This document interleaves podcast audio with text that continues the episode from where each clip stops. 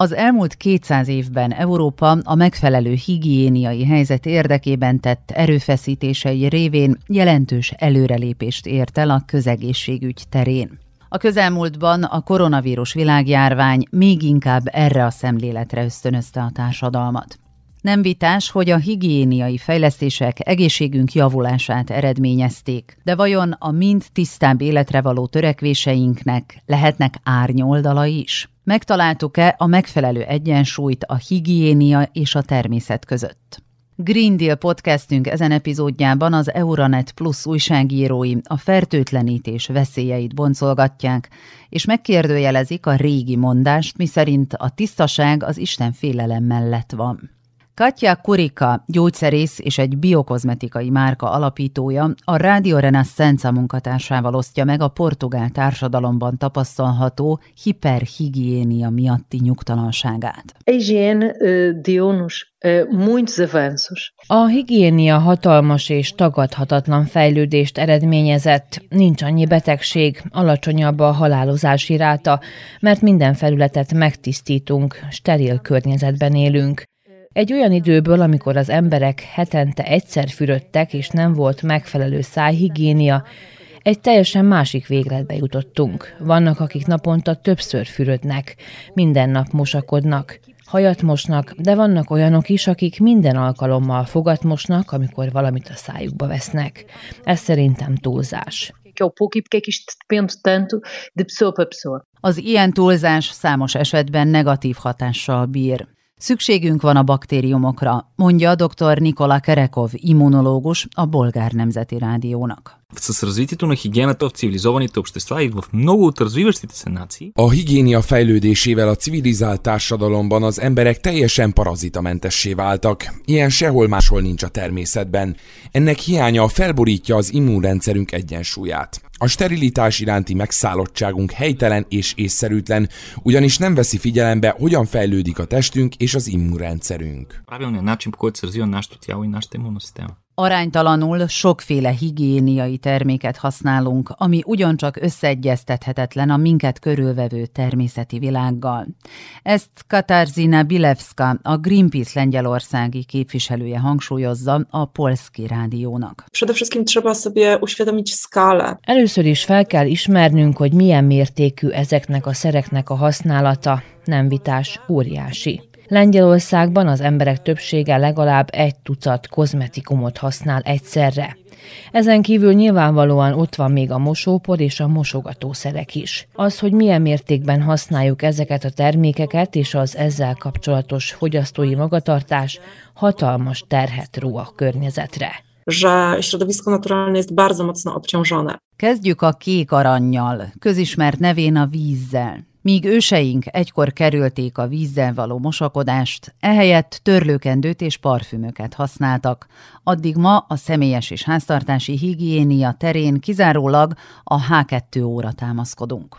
Úgy tűnik azonban, hogy nem sikerült megtalálnunk az egyensúlyt a higiénia iránti igényünk és a világ erőforrásaival összhangban zajló felelős gazdálkodás között. Az Európai Unióban mindenütt friss ivóvízzel tisztítjuk otthonainkat, a mosdókat pedig a föld vízkészletének mindössze fél százaléka hozzáférhető édesvíz, és a Meteorológiai Világszervezet szerint évente egy centiméterre kevesebb ilyen víz van a bolygón. Ez még inkább szembetűnő, ha figyelembe vesszük azt, hogy a világ lakosságának több mint fele számára nem adottak az alapvető higiéniai feltételek. Az RTV Slow munkatársa Michael Emerson Gnilóval az UNICEF vízzel és higiéniával kapcsolatos programjainak támogatásával megbízott szakemberével beszélget. Mint fogalmaz, noha a higiéniát támogatni kell, nem szabad megfeledkezni arról sem, hogy milyen értékes a víz. It's important for us to promote water as a valuable resource. Rendkívül fontos, hogy a vizet értékes erőforrásként népszerűsítsük még azokban az országokban is, ahol a vízhiány nem okoz problémát.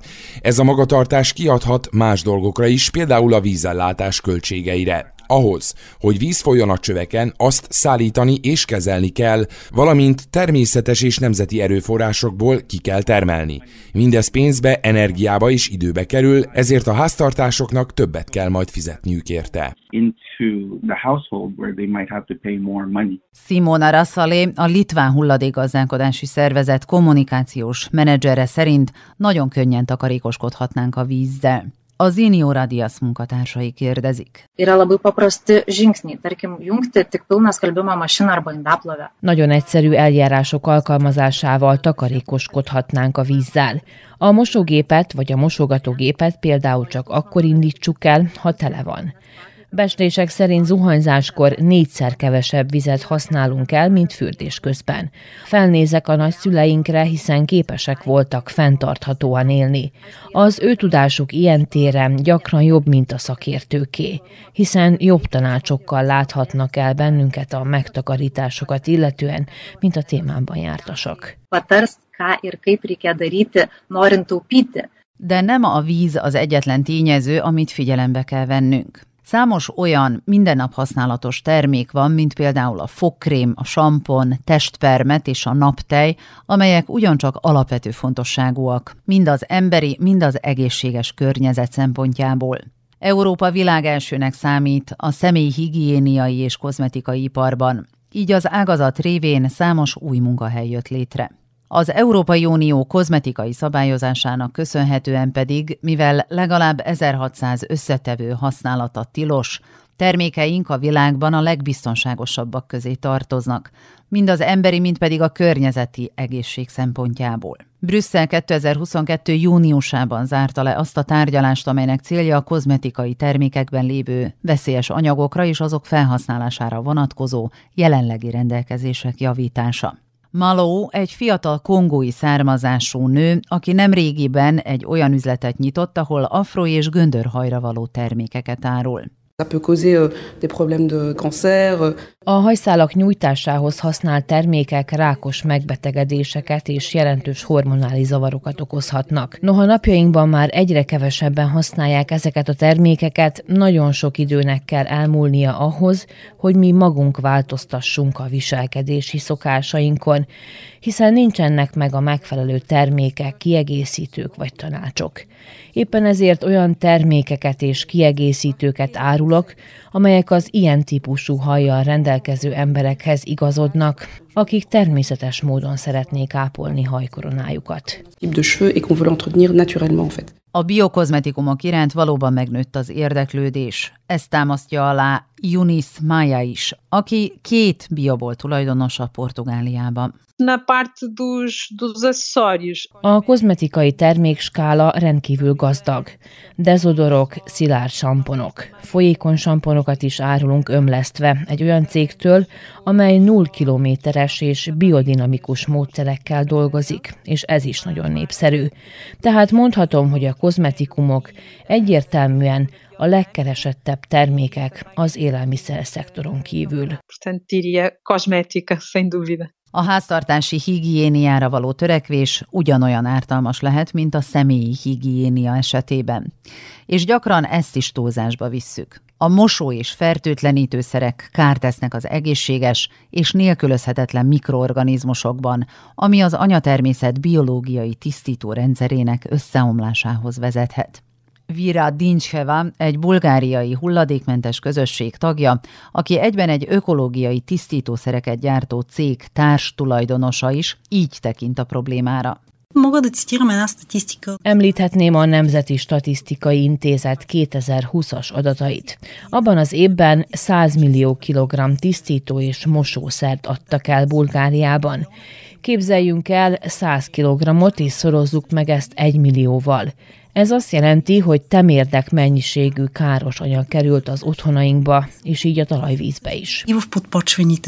A Kukurádió munkatársai Katarina Pappal, a Környezetvédő Ökocsalád blog egyik szervezőjével beszélgetett. Ő kitart amellett, hogy a természetes összetevőkön alapuló termékek valóban valódi alternatívát kínálnak ma ütleks küll, et äh, vähem on rohkem. Mondhatnám azt is, hogy a kevesebb sokszor több a kozmetikumok vagy a háztartási vegyi anyagok tekintetében.